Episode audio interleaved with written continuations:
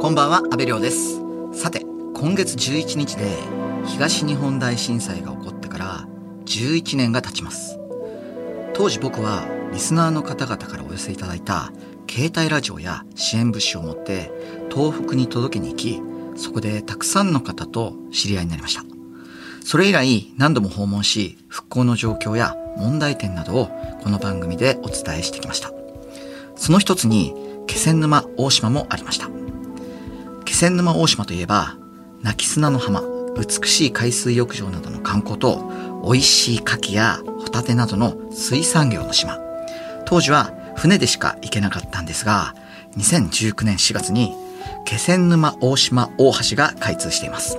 そして番組に何度も出演していただいたのが気仙沼大島で牡蠣の養殖業を営む山代水産代表の小松武さんです。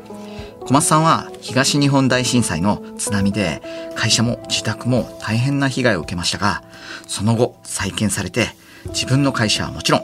気仙沼大島の復興にも尽力されています。今日はオンラインでお話を伺います。小松さんお久しぶりです。お久しぶりです。よろしくお願いします。いやーお元気ですか？はい。おかげさまで元気にやってます。いやあの今ズームでお話しさせていただいててあの小松さんの後ろに、今なんかその作業されてる方たくさんいるんですけど何してるんですか、そうですね、ここ、今、あの牡蠣処理場、工場の方からですね、えー、つながせていただいてるんですけれども、えーと、隣の部屋では、牡蠣をむき身にする作業をやってます。あれもしかして僕が一回、あの、はい、小松さんの、あの、事務所にお邪魔した時に、あの、はい、横にあったあの、工場というか、あの場所ですか？はい、そうです、その場所です。いやー、懐かしい、はい、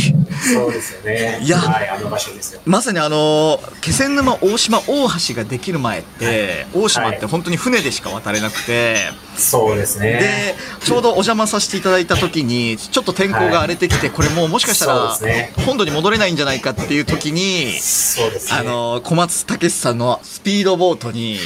ディレクターと僕乗っけていただいて、はい、命からが本土まで送り届けていただいたんですけど。そうですね。あの場所です。私も忘れがたいですね。いや本当にあの冷たい風というか、あの、はい、すごい思い出します。はい。あのぜひよろしくお願いします。前回は2020年の3月に電話でお話をお伺いしたんですが、その時は気仙沼大橋の橋が開通して、ウェルカムターミナルという商業施設がオープンした。と伺ったんですがその後、はい、気仙沼大島に大きな変化はありましたか？えー、それからというものを商業施設だとか箱物が増えたということはないんですが昨年放送された NHK の連続テレビ小説「おかえりモネ」の舞台となったことで訪れる方が増えました。えー、去年の夏はコロナ禍にもかかわらず、小田の浜海水浴場は大勢の方で賑わってましたし、えー、今年のお正月はですね、えー、田中浜というロケ地が、やっぱり人が来てましたね。あの、おかえりモネには、小松さんも撮影に協力されたと聞いたんですけど、はい。あの、私も工場や養殖いかだでの撮影だとか、あとは牡蠣の協力ということで、まあ、提供ということで協力させていただきました。普段からあまあ、生活しているところだとか一緒にいる人たちがテレビ越しに見られるというのは特別な感覚ですごく嬉しかったです。えー、おかえりモネにはね、あの、気仙沼大島がモデルになった、まあ、亀島という島なんですけれども、牡蠣の養殖に励む家族というのがあ登場してですね、家族構成だとか、まあ、その家族の、まあ、職歴、キャリアだとかがですね、あの我が家と共通している点がいくつかあったというところで、えー、まあ、知り合いからモデルは山よじゃないかだとか、そんな話もですね、えー、まあ、いただいたりということで、えー、おかげさまで牡蠣のですね、気仙沼大島の牡蠣の認知度も上がったりという、まあ、得難い経験をさせていただきました。いやでもやっぱりあの震災後あのすぐに小松さんあの牡蠣のオーナー制度を始めてすごいずっと10年以上こう、なんだろうひたむきにこう努力を積み重ねられてきてようやく今その後ろにあるその工場もそうですけれどもすごいこれだけ大勢の方が再びこう働くぐらいこう繁盛し始めてるって10年の時の流れ本当に感無量なんじゃないですか。そうですね。本当に、あの、オーナーさんはじめ、本当、あの、支えていただいた、ご支援いただいたおかげさまで、今日があるなというふうにつくづく思いますね。はい。ありがとうございます。あの、一方で、本土と橋でつながったことで、気仙沼大島の住民が、まあ、逆に本土に移り住んでしまったり、まあ、買い物に出かけたりして、まあ、地元のコミュニティが今後どうなるのか心配される声もありましたよね。そうですね。まあ、この3月で中学校は、えー、廃校、えー、市内のですね、えー、中学校と統合ということが、まあ、決まりましたし、まあ、その反面、えー、震災後本土に移り住んでいた方たちがですね、えー、大島の実家に、まあ、家族で戻ってきたりと、そういった動きも出てきてます。なるほどねなかなかやっぱりその橋がかかるっていうのは一長一短なかなかいろんな問題をはらんでくるんですよね。そうですねいろんな影響ありますね。あの小松さんご自身は気仙沼大島に橋を架けるために大島架橋促進協議会の会長もされてましたよね。橋がかかった後はどんな活動をされているんですか？はい、あの大島核促進協議会自体は、えー、まあ、目的が達成したということで解散しました。で今はあそういった立場というのはなくですね、えー、まあ、仲間有志と気仙沼大島を今後どうしたらいいかっていうのをちょっと考えながらですね話し合いながらえー、行政の取り組みだとか、まあ、そういったところも注視しながら、まあ、活動しています。ちなみにあの新しいプロジェクトも動き始めていると聞いたんですけれども。はいそうですね。あの気仙沼この大島にはですね震災前一人乗りのリフトというのが、えー、浦の浜港という、えーまあ、島の玄関口そこから亀山というその山の山頂付近まであったんですけれども震災で燃えてしまいましたで、えっ、ー、と、その後にですね、まあ、市がコンサルタントを、まあ、捕まえて、そこにゴンドラというか、車高エレベーターというものをですね、えー、作る計画が説明されていまして、えー、そこがですね、まあ、橋がかかった当時のその来島者の数字をもとに採算が合うんだというふうにされた計画で、しかもそのシフトエレベーター、公設民営ということを言われているので、まあ、誰かが赤字覚悟で手を挙げないと今、実現できない、そんな案件になってるんですね。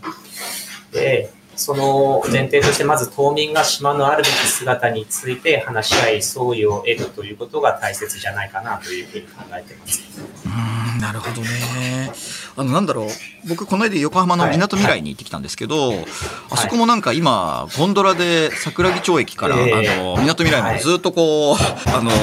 ゴンドラで行けるようになっててすごいびっくりしたんですけど、やっぱり一個こう違うルートができるとなんだろうその人の流れも本当にこう変わりますよね。そうですよね。まあ、一回気仙沼大島その大橋を架けるときにですね死ぬまでに一度は行きたい風景のランキングというところで上位にいつもなっている山口県の下関にある角島大橋というところに先進地視察に行ったんですけれどもその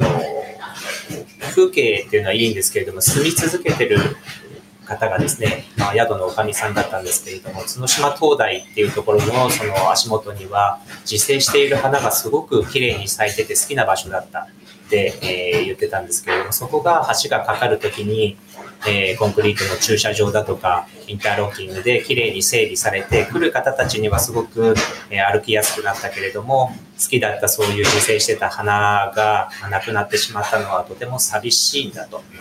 いうふうに話されてたのがですね、印象的で、で大島にとって亀山というシンボル的な場所がですね、えー、その角島灯台の周辺の整備とちょっと重なったところがあるので来られる方には良くてで住む方たちが残念なあ場所ということにならないかどうかというそこのバランスがですね、えー、すごく大切だなと。まあ、あの急ぎすぎずそのバランスをそのしっかり考えて島民の総意というのがどこにあるのかというのを一回考えた上で進めるということがいいんじゃないかと AM1242 日本放送安倍亮の NGO 世界一周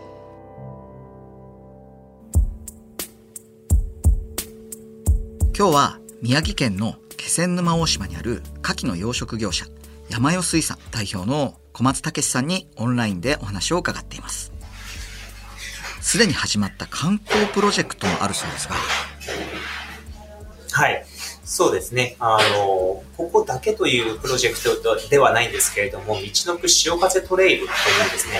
青森県八戸市の蕪島から福島県相馬市の松川浦までですね、えー、沿岸地域で全長1000キロを超えるというですね、遊歩道の中に気仙沼大島が1日コースということで組み込まれました。で、えー、こちらはもう開通してまして、まだ始まったばかりなんですけれども、歩く観光客、まあ、ハイカーの方と地元の人が、まあ、つながってコミュニケーションを取るということが増えればいいなというふうに考えてます。まだ、えー、その他にも具体的に話すことっていうのはちょっとできないんですけれども、この他にも様々な提案をいただいてたりもします。いやそれにしても震災から11年が経って、あの、小松さんの会社、山代水産自体はどういった状況ですか？そうですね。まあ、あの、おかえりモネの撮影現場ということで、えー、まあ、歌われてたわけではないんですけれども、今いろいろこうネットが、まあ、SNS だとか発達して、あの、まあ、バレる形でですね、そういった認知度も上がる、上がって、おかげさまで売り上げもですね、えー、前年を維持しているというか順調です。で、今年も2月の1日から8月いっぱいということで、牡蠣のオーナー制度、山水さんオーナー制度というのを受付開始してまして、えー、まあ、一口1万円ということで、えー、先払いしていただいて、お申し込みいただくと、牡蠣のむき身 500g 詰めを4袋という商品をはじめですね、6種類の商品からお選びいただいて牡蠣をお届けするというのをやってますので、まあ、あのご興味のある方はぜひ山吉さんのホームページだとか見ていただければと思います。いや僕も山吉水産の牡蠣食べましたけどすごい美味しいんで、はい、ぜひみんなに食べていただきたいですよね。はい、そうですね。はい、知っていただいて、まあ、あの召し上がっていただきたいです。山谷水産では SDGs に関わるプロジェクトも始まったと聞いたんですけども、はい、これはどういったものなんですか？そうですね、これはもうあの私が何かあの主体的にという感じでは恥ずかしながらないんですけれども、あの市内のですね、えーまあ、美容関係の専門の社長さんとご縁をいただきまして、お声掛けいただいて、あの牡蠣の殻ですね、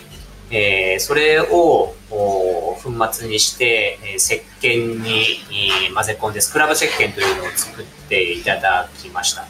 まあ、あのそういったのもオンラインショップでですね、あの空かきスクラブ石鹸ということで、えー、お買い求めいただけます。いや、なんだろう、牡蠣の殻のスクラブ石鹸ってなんか、すごい汚れ落ちそうですよね。そうですね。私も本当に、あの、そういうのもあるかと思ったんですけれども、あの、炭っていうんですかね、あの、黒い、もう、竹炭かな？っていうのを、まあ、混ぜ込んだりして、あの、殺菌作用だとかそういう、まあ、あのスクラブ設計になってるんですけれども非常にいいものでした。はい、あのそして三陸の海というと2023年からは、はい、汚染水を浄化処理した処理水の海洋放出も決定しているということなんですけれどもこれについてはどんな思いがありますか？そうですね、あの漁協、漁民が一丸となって反対の意思というのを国には伝えています。ただ、まあ、あの国の方ではあこれまで耳障りのいいパフォーマンスだけ、えー、を、まあ、言い続けですね、やり続け、結論ありきで進められて、えー、これまで来てます。いまだにその風評被害で出荷ができてない輸出だとかがあの止まっている海産物もある中で、えー、さらにですね、えー、今からあのいくら安全だと言ったとしてもその風評被害というのが避けられないと思いますし、えー、さらにはその健康に影響というのがあの心配されますので、えー、それはもう絶対してほしくないなというふうに思いますし。で仲間の中でもですね、もう今更そういう声を上げたとしても、ちょっと止められないんだろうというふうに諦めムードとかが出てくるのが怖いですね。確かにこの問題はどうしてもこう地元であればあるほど近ければ近いほどもう本当に切実な問題ですよね。そうですね。はい。でこれはまあ私たちだけの問題ではなくて、それをその召し上がっていただく方、皆さん消費者の方にも無関係ではないので、ぜひ興味持っていただいて、まあ、一緒に声を上げていただきたいなと思います。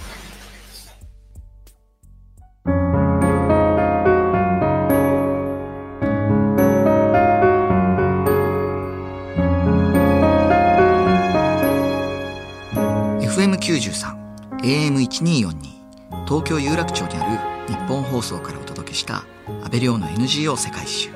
そろそろお別れの時間です。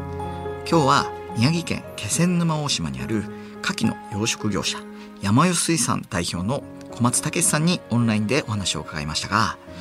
小松さん今後の目標をぜひ教えていただけますか？はい、えーとまあ、私たちですね、えー、養殖業者海の幸をですね、まあ、育てて扱う仕事っていうのはどこにいてもできる仕事ではありません。えー、この地域だとか海のその環境が維持されていることそれが前提でできる仕事です。まあ、ですから、まあ、ライフワークとしてですね環境を守るということそれをしつつ島に来られる方が喜んでくれる、えー、そういった地域づくりというのにこれからも取り組んでいきたいと思います。で、えー、実はですね、あの、山井水産のこの工場の敷地内にですね、倉庫として震災後、えー、使っていた自宅を一部切り離したところがあったんですけれども、そこをあの今年飲食スペースとして改修しました。えー、そこにはですね、まあ、牡蠣のオーナーになっていただいた方もそうですけれども、ぜひ安倍さんもですね、コロナが落ち着いたら、あ牡蠣を食べに来ていただきたいなと思ってますので、お待ちしてます。あのーはい、あそこの海のすぐそばの、はい、あの、工場の横の、はい、いやー、本当あそこで食べたあったかい牡蠣、美味しかったないや、体が覚えてますよ。ありがとうございます。はい。またぜひ。はい、いや、ぜひぜひ行きたいと思います。はい。